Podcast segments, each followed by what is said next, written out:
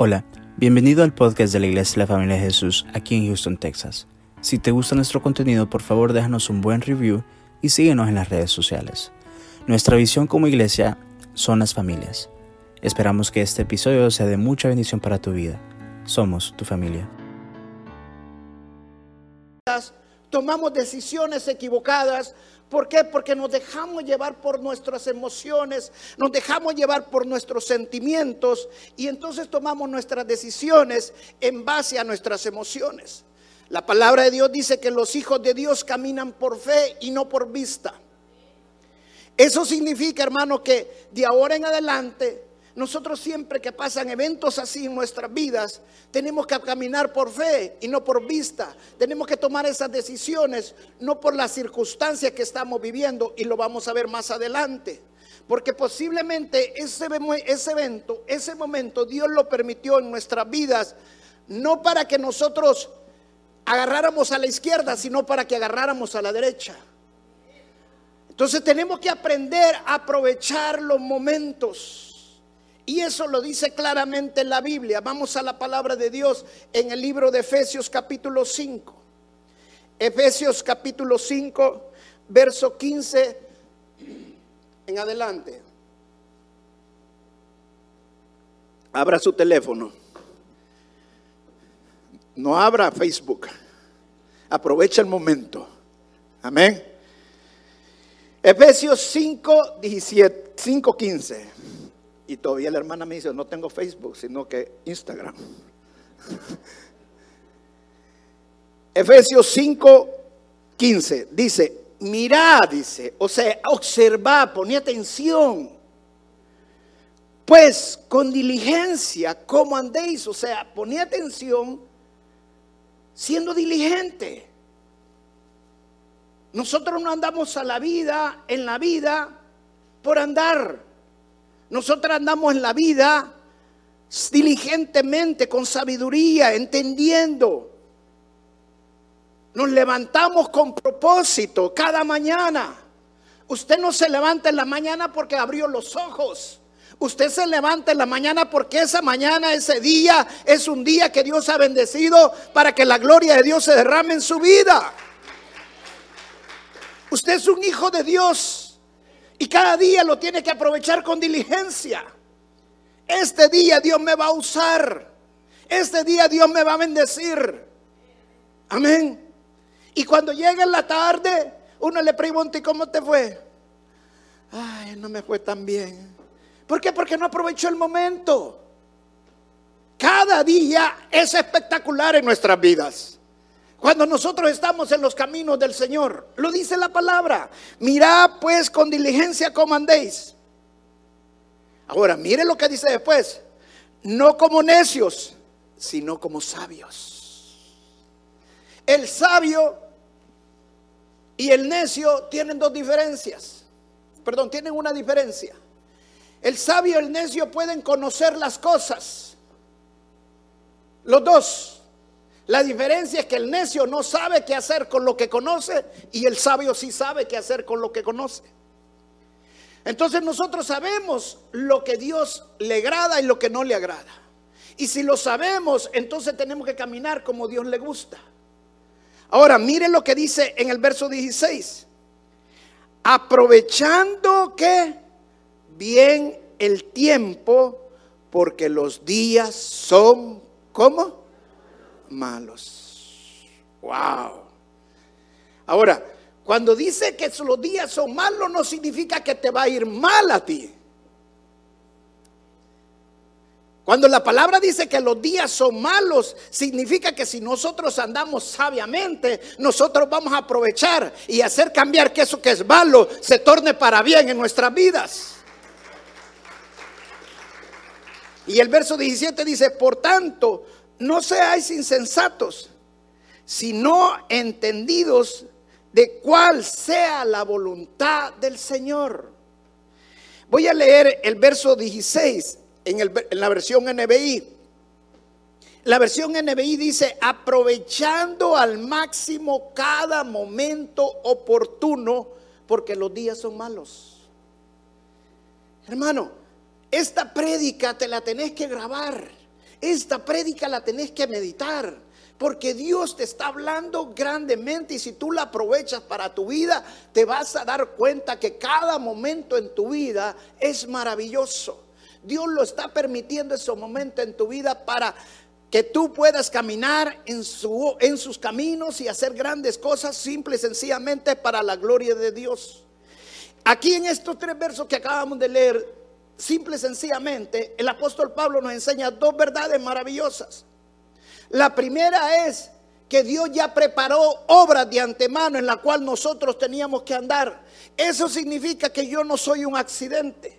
Eso significa que yo no soy una casualidad. Eso significa que Dios preparó esos planes que él tenía y él dijo, bueno, para este plan yo voy a crear a Roberto Quijano. Para este plan yo voy a crear a mi hermana Ruth. Para este plan yo voy a crear a mi hermano Willy, empezaría a nombrarlos a todos y cada uno de los que estamos acá, porque ninguno de ustedes es una casualidad, ningún accidente, sino que Dios los creó con propósito. Y si nosotros entendemos esa gran verdad, que Dios nos creó, nos predestinó con propósito, para que anduviéramos en obras que Él ya preparó de antemano, antes que incluso que nos creara a nosotros, Él ya tenía esas obras preparadas. Entonces significa que en los momentos que me pasan en mi vida, es simple y sencillamente porque tal vez yo me estaba apartando de su camino, tal vez yo iba para la izquierda y el Señor quería que yo fuera a la derecha porque allí están las obras en las cuales yo tengo que andar. Entonces las cosas que pasan en nuestras vidas, muchas veces simple y sencillamente para que nosotros cambiemos en dirección, muchas veces para que nosotros nos mantengamos en dirección. Lo que tenemos que hacer es entender los tiempos. Lo que tenemos que hacer es andar no como necios, sino como sabios. Lo que tenemos que andar es andar diligentemente. Y la segunda verdad que dice claramente en estos pasajes, es que nosotros también tenemos que aprovechar cada momento en nuestras vidas porque somos hijos de Dios. Mire lo que dice Efesios capítulo 2, verso 10. Efesios capítulo 2, verso 10.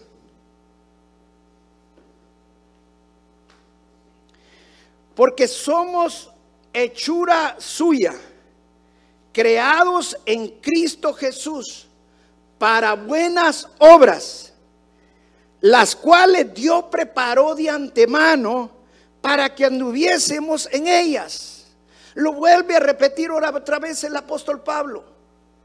Dios ya preparó esas obras, Dios ya nos predestinó, nuestro camino ya está hecho para que nosotros andemos en esas obras. Pero tenemos que entender que nada podemos hacer sin Cristo Jesús. Por eso dice el apóstol Pablo, porque somos hechuras suyas, creados en Cristo Jesús con propósito, para buenas obras. O sea, las obras que Dios nos mandó a hacer, no las podemos hacer sin Jesús. Necesitamos la sangre de Jesús porque el pecado nos hace apartar del propósito de Dios. Y con la sangre de Jesús limpiamos el pecado. Necesitamos el poder de la resurrección porque necesitamos volver a nacer, volver a levantarnos con el poder del Espíritu Santo. Amén. Entonces cuando entendemos esas verdades vamos a empezar a aprovechar los tiempos porque los tiempos son malos. Imagínense la mujer con el flujo de sangre. ¿Qué hubiera pasado con esta mujer cuando Jesús venía pasando por su ciudad? Jesús venía pasando por su pueblo. Se había gastado todo el dinero de su vida para simple sencillamente para sanarse. Pero era el momento divino en el cual tenía ella la oportunidad de aprovecharlo. En ese entonces una mujer con el flujo de sangre no podía tocar a un hombre, no podía tocar a otra persona. Eso no era permitido, pero ella se metió entre la multitud. No le importó. Tenía que aprovechar el momento. Ella había entendido que su solución, su sanidad estaba en Cristo Jesús. Aprovechemos los momentos que Dios pone en nuestras vidas. Los momentos en nuestras vidas vienen de tres maneras. La primera manera que vienen los momentos, la primera forma que los momentos llegan a nuestra vida, llegan en cosas casi insignificantes, en cosas pequeñas. Muchas veces nosotros no le damos valores a los momentos pequeños. Pensamos que son parte de nuestra vida. Pensamos que son simple y sencillamente casualidades que tenían que pasar. Pensamos que son simple y sencillamente algo normal y ordinario. Y los momentos insignificantes, los momentos más pequeños en nuestras vidas, son con propósito en nuestras vidas. Porque todo lo que pasa en nuestras vidas es con propósito. Simple y sencillamente porque Dios nos creó con un propósito. Porque nosotros le tenemos que dar la gloria al Señor. Mira lo que dice en Juan capítulo 6, verso 9. Juan capítulo 6, verso 9. Este es el momento cuando el Señor Jesucristo tenía que convertir, eh, tenía que multiplicar los panes. Platicaba con una familia el día de ayer con un matrimonio y me contaban cómo los alimentos se les habían multiplicado. Ahora, eso no te pasa por casualidad. El problema es cuando tú piensas que lo que te está pasando fue casualidad, fue un accidente. No, es Dios que te está manifestando en tu vida para manifestarte en tu vida, para darte dirección en tu vida y darte a entender que tienes que caminar bajo la voluntad de Él. Porque decía, nosotros conocemos, tenemos que ser sabios conociendo cuál es la voluntad de Dios, Efesios capítulo 5 que acabamos de leer. Cuando nosotros conocemos la voluntad de Dios, entonces andamos en los caminos de Dios. Porque las obras que Dios tiene preparadas en nuestro camino vamos a andar únicamente conociendo cuál es la voluntad del Señor. Entonces eventos pequeños no pasan por casualidades. Dice en Juan capítulo 6, verso 9, dice, aquí está este muchacho. ¿Quién estaba allí? Un joven, un muchacho. ¿Cuántos sabían en esa reunión? Dice la palabra que el Señor alimentó cinco mil sin contar las mujeres y los niños. o sea, había miles de personas, entre jóvenes, niños, mujeres y adultos. Pero solo uno iba preparado. Nadie más llevaba pan, nadie más llevaba pescado, ese iba preparado para quedarse con Jesús. Él no vio el momento por una casualidad. Él no vio el momento como algo ordinario en su vida.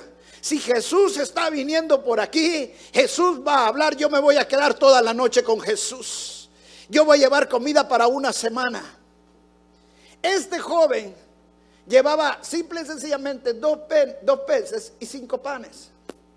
¿A quién ocupó Jesús para hacer el milagro? A este joven. Momentos que pasan en tu vida insignificantes. Le quitaron los panes, le quitaron los peces al joven. Pero él jamás reclamó que esos panes, esos peces eran de él, porque él sabía que ese momento era un momento divino, porque Dios lo estaba usando y lo que él tenía era para la gloria del Señor. Hay cosas muchas veces insignificantes en nuestras vidas, pero le tenemos que poner atención, porque lo que Dios nos permite pasar esos momentos pequeños en nuestras vidas es porque Dios se quiere glorificar a través de nosotros. Por muy insignificantes que parezcan, pero las cosas pequeñas representan grandes cosas en nuestras vidas. Amén. Yo he tenido muchos momentos insignificantes en mi, vida. He tenido muchos momentos casi pequeños en, nuestra, en mi vida. Momentos en los cuales no tenía dinero y de repente tenía dinero. Momentos en los cuales yo no tenía que comer, pero de repente el Señor me daba que comer. Igual sé que todos nosotros lo hemos pasado, pero esos momentos no son momentos cualquiera. Son momentos especiales en el cual el Señor nos está manifestando su gloria en nuestras vidas. Porque Él no desampara a los que Él ha escogido. Él no nos va a dejar sin alimento a los que Él ha escogido. Amén. Porque nosotros confiamos en un Dios grande. La segunda forma que los momentos divinos se manifiestan en nuestras vidas es cuando el mal y el bien se unen. Cuando el mal y el bien se unen es cuando pasan momentos divinos en nuestras vidas. Mire cómo dice Juan capítulo 4, verso 16. Esta es la oportunidad cuando Jesús se encontró con una mujer samaritana. Y él fue a sacar agua del pozo. Todos los apóstoles se habían ido y se quedó solo con la mujer samaritana. Miren lo que pasó en el verso 16. Dice, Jesús le dijo, ve, llama a tu marido. Y ven acá, la palabra marido aquí, traducida al griego, realmente la traducción correcta es llama a tu hombre. Esa palabra se traduce de dos maneras, una como hombre y la otra como marido. Pero aquí principalmente no es marido, llama a tu hombre. Llama a tu hombre y ven acá. Respondió la mujer y dijo, no tengo hombre. Jesús le dijo, bien has dicho, no tengo hombre o no tengo marido, porque cinco maridos o cinco hombres has tenido, y el que ahora tienes no es tu marido. Esto has dicho con verdad. Le dijo la mujer, Señor, me parece que tú eres profeta. Cuando se une el mal con el bien, entonces muchas veces es cuando está pasando los momentos divinos. Nosotros pensamos que cuando las cosas malas nos pasan en nuestras vidas, es porque la maldición nos está llegando. Es porque Dios se ha alejado de nuestras vidas. Escucha bien lo que te voy a decir esta mañana. Hay muchas veces cosas malas que van a pasar en nuestra vida es simple sencillamente porque Dios quiere que entiendas, que lo sigas. Es simple sencillamente porque Dios quiere que vayas al desierto y levantes tu mano y le empieces a adorar. Porque esas cosas malas que pasan en nuestras vidas es simple sencillamente para enderezarnos a nosotros. Yo me identifico con Jesús en esta parte y también me identifico con la mujer samaritana. Me identifico con Jesús. ¿Por qué? Porque muchas veces me has tocado hablar con personas o tener personas cerca que sé que andan mal. Y cuando las personas están mal, nosotros en lugar de evitarlas, porque les tenemos miedo, porque ¿qué nos van a hacer? No, esta persona anda mal. No, ahí es donde nosotros tenemos que entender que es un momento divino que Dios nos está permitiendo para que nosotros podamos demostrarle el amor y la misericordia de Dios. Me identifico con la mujer samaritana. ¿Sabe por qué? Porque esta mujer era una mujer pecadora. El marido que tenía no era de ella. Y de acuerdo a muchos teólogos, los otros cinco tampoco habían sido de ella. ¿Por qué? Porque en esos entonces para el hombre era fácil divorciarse, pero para la mujer no. Y cinco veces se ha divorciado, entonces de acuerdo a los teólogos eso era casi imposible. Pero me identifico con ella. ¿Sabe por qué? Porque muchas veces nosotros hemos andado mal. Pero Dios nos trajo donde estábamos mal porque Él vino por los que estábamos perdidos. Me identifico también con Él porque hay muchas veces, hay personas que se apartan del Señor. La palabra de Dios dice que Dios anda buscando verdaderos adoradores en espíritu y verdad. Y si Dios no lo encuentra aquí dentro de la iglesia, Dios los va a ir a traer de afuera y los va a traer para adentro para que le empiecen a adorar y servir al Señor. Ese es el Dios que nosotros buscamos, ese es el Dios que nosotros adoramos, un Dios lleno de misericordia, un Dios lleno de amor. Alguien decía, Dios no te juzga, pero Dios te endereza. Dios no, Jesús Cristo no vino a juzgar, pero Jesucristo vino a darte dirección a tu vida. Y si muchas veces tú no cambias, si tú muchas veces tú vas para allá, pero el Señor quiere que vas para allá, Dios va a poner un momento, un accidente, una situación en tu vida, que ese momento va a cambiar la dirección de tu vida para que tú redirijas tu vida, porque Él tenía obras preparadas en tu vida para que tú anduvieras por esos caminos.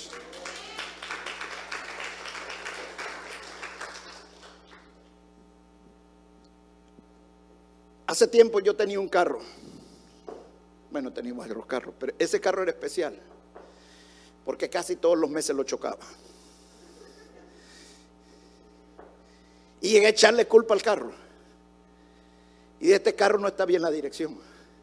Este carro no está bien aquello. Este carro no está bien, pero lo necesitaba. Claro, estaba enamorado de mi amor, estaba loquito. Pero lo chocaba y lo chocaba y lo chocaba el pobre carrito. Aguantaba todo lo que yo hacía. Una vez, nunca se me olvida, iba, llegué a mi casa, me bañé porque tenía que salir corriendo porque iba a visitar a mi esposa, éramos novios, y habían dos camiones donde estaban casi así pegaditos. Yo pasé en medio de los dos camiones. Los aparté, ¿cómo? No sé, pero los aparté. ¿Sabe que así en nuestra vida muchas veces no nos importa a quién arrollamos en nuestras vidas? no nos importa a quién nos llevamos en cuenta con tal de hacer nuestra voluntad.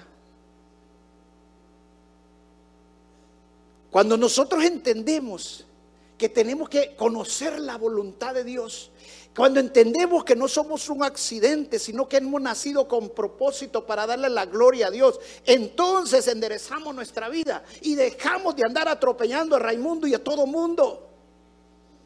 Dejamos de tener accidentes todos los meses. Porque entonces entendemos que tenemos que cambiar, que tenemos que ser diferentes. A mí me ha tocado perder simple y sencillamente para no ser mal testimonio para hermanos. Simple y sencillamente. ¿Y usted cree que, que no duele? Claro que duele. Pero cuando tú conoces la voluntad de Dios, entonces ya no te duele. Porque tú sabes que no tienes que atropellar a la gente, que tú tienes que glorificar al Señor. Si eso va a servir para que un día esta persona reflexione y vuelva a los caminos del Señor, no me importa lo que yo pierda, es para la gloria del Señor. Primer momento, en cosas pequeñas vienen, vienen los momentos divinos. Lo segundo, cuando el mal y el bien se juntan. El tercera forma que vienen los momentos divinos es cuando las cosas no son seguras. ¿Sabe que nosotros tenemos como un error en nuestras vidas? Déjeme quitar el saco. Ya me emocioné.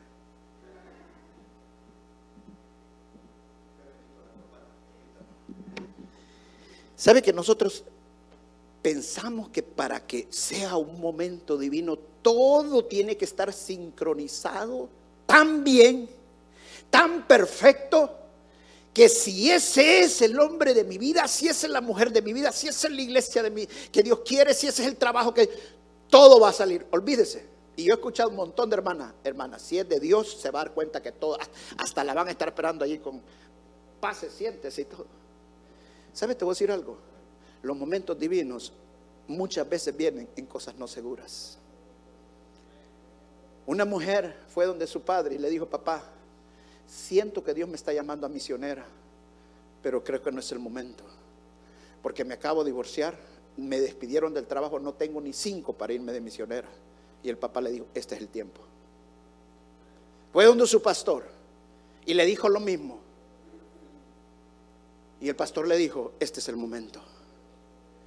Pero esperó que venía un gran evangelista a su ciudad habló con el evangelista y le dijo, fui donde mi papá y le expliqué que, Dios me ha llamado para misionera.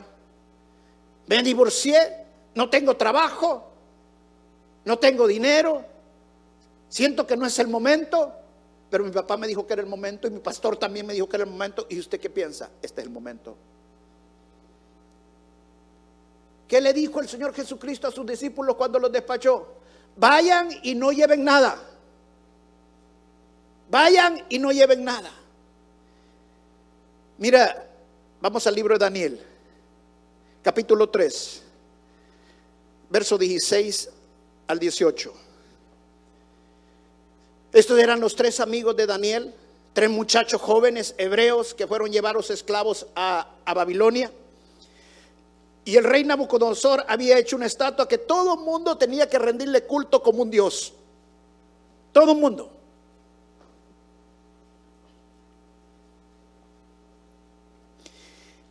Y estos jóvenes no le habían rendido. El que no le rendía culto tenía que ir al horno de fuego. Y como estos jóvenes no le rindieron culto, los demás llegaron a poner, mal informarlos ante el rey. El rey ordenó que le subieran el fuego. Fue tal grado que cuando lo metieron, dice la Biblia, los soldados que lo metieron quedaron carbonizados. Y miren lo que dice aquí, el verso 16. Cedrá, Mesac y Abednego ya los nombres que les habían cambiado al, idioma de los babilónicos. Respondieron al rey Nabucodonosor, al rey Nabucodonosor diciendo, no es necesario que te respondamos sobre este asunto, o sea, de adorar la imagen de él. He aquí, nuestro Dios a quien servimos puede librarnos. Te pregunto, ¿tenían fe o no tenían fe estos hombres? ¿Por qué tenían fe? Porque ellos estaban seguros que Dios lo puede librar. ¿Sabes que lo primero que el diablo quiere hacerte es que tú pierdas la seguridad de quién es Dios? Que tú pierdas la confianza de quien Dios, para Dios no hay nada imposible. El peor momento de una persona, el peor momento de una persona es cuando empieza a humanizarse y deja lo divino. Y sabes que el peor momento para la mayoría de cristianos, especialmente jóvenes, es cuando entran a la universidad. Hello, todos los jóvenes que están aquí. Tengan mucho cuidado. Ustedes han sido llamados para hacer la diferencia incluso en la universidad. Porque se van a encontrar muchas filosofías huecas. Que si ustedes no están afirmados en las cosas de Dios, los van a terminar apartando las cosas de Dios. Y lo he visto en muchos jóvenes. Y no, y no sos el primero, ni vas a ser el último. Pero tú puedes hacer la diferencia cuando tú te llenas de fe. Estos muchachos jóvenes dijeron, nosotros sabemos que Dios es capaz de liberarnos. Nosotros sabemos que para Dios no hay nada imposible. Tenían fe. Entonces dije aquí, nuestro Dios a quien servimos puede librarnos del horno de fuego ardiendo y, y de tu mano, oh rey, nos librará. Ahora, mire lo que dice el verso 18. Y si no, y si no, y si no, sepas oh rey, que no serviremos a tu dioses, ni tampoco adoraremos la estatua que has levantado. ¿Sabe cómo dice la versión NTV en esa parte cuando dice, y si no? La versión NTV, la nueva traducción viviente dice, pero aunque no lo hiciere, pero aunque no me los libere, aunque Dios no, no nos saque del horno de fuego, nunca dijeron Dios no puede. Lo que ellos dijeron que si Dios no nos saca, que es una gran diferencia. La fe de nosotros tiene dos dimensiones. La primera dimensión es en la que nosotros actuamos. La primera dimensión es en la que nosotros decidimos qué vamos a hacer. En la primera dimensión es la que nosotros sabemos quién es Dios y sabemos lo que Dios es capaz. Esa es la primera dimensión. Estos jóvenes estaban en la primera dimensión. Ellos sabían que Dios podía liberarlos. La segunda dimensión, escucha bien esto que esto es bien importante. La segunda dimensión es en la cual Dios actúa. Es en la cual nosotros no vamos a hacer nada. Simple sencillamente vamos a confiar en Él. Ya la decisión lo tomamos. Ya estamos caminando en la voluntad de Dios. Y la voluntad de Dios es que hagamos su trabajo. La voluntad de Dios es que Él ya tenía esas obras preparadas. Hoy ya conozco cuál es la voluntad de Dios. Yo no ando como un necio, ando como un sabio. Y sé que la voluntad de Dios es que siga este camino y que ande en la voluntad de Él. Cada momento que Dios ha puesto en mi vida es porque Dios quiere que camine en estos caminos. Porque conozco su voluntad. Pero en el camino no va a ser fácil. Hello. El camino no va a ser fácil. Estos jóvenes dijeron, dijeron la segunda vez, y si Él no lo hace, pues tampoco te vamos a servir. Él no dijeron nunca, Él no puede. Ellos estaban con convicción clara que Dios sí puede. Porque para lo que el hombre es imposible, para Dios todo es posible. Eso significa que muchas veces nosotros decimos, Señor, necesito un trabajo. Y empezamos a orar por el trabajo. Y de repente decimos, es que el Señor no me responde porque ya no me dio el trabajo. Y entonces empiezas a tirar la toalla ahí es donde necesitas la segunda dimensión, confiar en el Señor. Si el Señor no te ha dado el trabajo, hermano, ¿cuál es el problema? Sigue de vacaciones. Él te tiene a dieta. ¿Qué significa eso? Que nosotros aprendemos a aceptar la voluntad de nuestro Padre. Hello. Mira lo que dijo Jonathan. Jonathan, el hijo de, Saúl, vio a los filisteos y Jonathan le dijo a escudero, mira, solo hay dos espadas, agarra una espada solo hay una espada. Voy a agarrar mi espada y tú con el escudo. Y ven conmigo, vamos a ir a atacar a los filisteos. Cuando ya estaban subiendo, llegando los filisteos, Jonathan le dice a, su escudero, mira, le dijo, cuando ellos digan tal cosa, nosotros entonces vamos a entender que tenemos que actuar. Subamos, le dijo, tal vez Dios nos ayude. Tal vez Dios nos ayude. Esa es la segunda dimensión cuando confiamos en el Señor. Hermano, el que el Señor no te responda la manera que tú quieras y el momento que tú quieras, en el tiempo que tú quieras, no significa que Dios no puede, sino que es la voluntad del Padre. Y ahí es donde muchos se equivocan. Ahí es donde muchos piensan que Dios no responde. Y yo te puedo mostrar uno tras otro porque está todo en la Biblia, las dos dimensiones en las cuales nosotros tenemos que tener nuestra fe. Cuando Dios llamó a Abraham, Dios le dije, vete de la tierra de Ur. Abraham no sabía cómo le iba a ir en, la tierra que lo llevaba.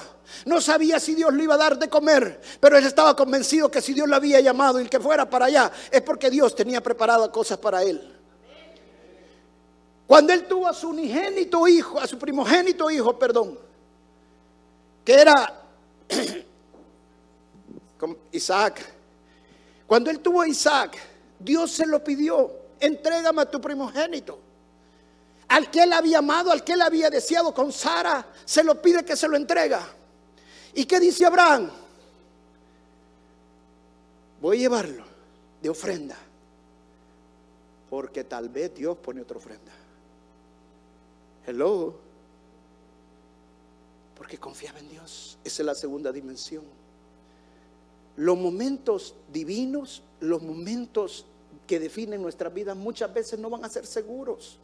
Pero si nosotros sabemos que servimos a un Dios grande, a un Dios maravilloso, no te preocupes cuando Dios te está dirigiendo, no te preocupes, tú tomas la decisión y Dios se encarga todo lo demás. Aunque las cosas no estén saliendo como nosotros pensamos, espera porque Dios tiene la voluntad. Y si al final no salieron como tú querías, van a salir de la mejor manera porque Dios lo va a hacer todo de una manera súper, súper hermosa para nuestras vidas. Amén. Vamos al Salmo 63 y con esta parte voy a terminar. Salmo 63, verso 1 al 3. Cada momento divino tenemos que abrazarlo. Si no aprendemos a abrazar esos momentos, nos vamos a perder grandes oportunidades en nuestras vidas. Grandes cosas van a pasar en nuestras vidas si nosotros abrazamos estos momentos. Dice, oh Dios, tú eres mi Dios. De todo corazón que dice, te busco. Lo voy a leer en la versión NTV, porque es la que lo tiene más claro. Oh Dios, tú eres mi Dios. De todo corazón te busco, dice el NTV. Mi alma tiene sed de ti. Todo mi cuerpo te anhela en esta tierra reseca y agotada donde no hay agua. Te he visto en tu santuario y he contemplado tu poder y tu gloria. Mire esta parte. Tu amor inagotable, dice la versión Reina Valera, tu misericordia. Tu amor inagotable es mejor que la vida misma. ¿Cuánto te alabo? Hermano, si quieres abrazar los momentos divinos, tienes que aprender que las cosas de Dios son más hermosas que las cosas del mundo. Hello. Dice, tu misericordia, tu amor es más grande que la vida. Es mejor que la vida misma. Eso significa que la vida sin Dios no es vida. Los momentos divinos, los vamos a aprender a abrazar, los vamos a aprender a retener en nuestras vidas si nosotros buscamos con todo nuestro corazón, como cuando estamos sedientos de agua al Señor, como cuando tenemos una gran hambre y necesitamos comer y buscamos en su palabra. Entonces vamos a entender cuando los momentos divinos llegan a nuestra vida. Hay momentos cada día Tú no sos accidente. Cada vez que te levantas, te levantas con propósito. Amén. Y cuando nos levantamos es para saber que ese día es un día hermoso. Ese día van a pasar grandes cosas. ¿Por qué? Porque el amor de Dios es más grande que mi vida. El amor de Dios es más grande en lo que yo me estoy levantando para pensar lo que yo voy a hacer. Y yo me voy a levantar bajo la voluntad de mi Padre. Gracias por el amor que me tiene. Gracias por la misericordia que me tiene, Señor. Porque grandes cosas van a pasar en mí. Cuando llegues a tu trabajo, tú te vas a poder parar con autoridad, porque tú sabes que la misericordia de Dios está contigo, porque tú sabes que el amor de Dios está contigo, porque tú sabes que la unción y el poder de Dios está contigo, porque tú sabes que Dios te ha dado la autoridad. ¿Por qué? Porque buscas al Señor día y noche. Y empezamos a abrazar los momentos divinos del Señor. Es tiempo que empiezas a apreciar las cosas de Dios más grandes que cualquier otra cosa. Si nosotros queremos aprovechar cada momento, tenemos que andar como sabios. Eso significa, hermano, que yo tengo que estar buscando a Dios todo el tiempo, haciendo su voluntad, no apartarme de Él. El mejor momento es venir a la iglesia. A la iglesia no vengo porque es algo bueno, porque es bonito, porque me hace sentir bien, porque me parece que es un club social, puedo hacer amigos, puedo salir a comer con ellos. No, a la iglesia se viene simple, sencillamente porque vengo a buscarlo de Él con todo mi corazón y vengo a darle toda la honra y toda la gloria al Rey de Reyes y Señor de Señores. Los momentos van a pasar por cualquier lado de nosotros, pero tú vas a empezar a abrazarlos y vas a entender que ese momento era un momento especial que Dios estaba poniendo en tu vida. Amén. ¿Cuántas veces no te ha pasado que has desperdiciado momentos en tu vida? ¿Cuántas veces? Si yo hubiera aprovechado este tiempo. He platicado con mucha gente que me dice, he perdido mi tiempo. Pero yo te voy a decir algo maravilloso. Si tú piensas andar en la voluntad de Dios, el Señor es un especialista para restaurar todo lo que tú desperdiciaste. No importa la edad que tengas. No importa. Y jóvenes, se los digo una vez más, anden como sabios, no como necios. No desaprovechen las oportunidades. Porque los momentos divinos van a estar a la orden del día, en la escuela, en la universidad, en tu trabajo. Van a estar. No desaproveche esos momentos. Glorifica al Señor. Porque nosotros hemos sido llamados a hacer la diferencia en este mundo. Los momentos que definen nuestras vidas son los momentos divinos, los momentos que Dios ha puesto en nuestro corazón para darle rumbo a nuestras vidas. Amén. Dale un aplauso fuerte al Señor Jesucristo. Amén. Vamos a pararnos y vamos a orar.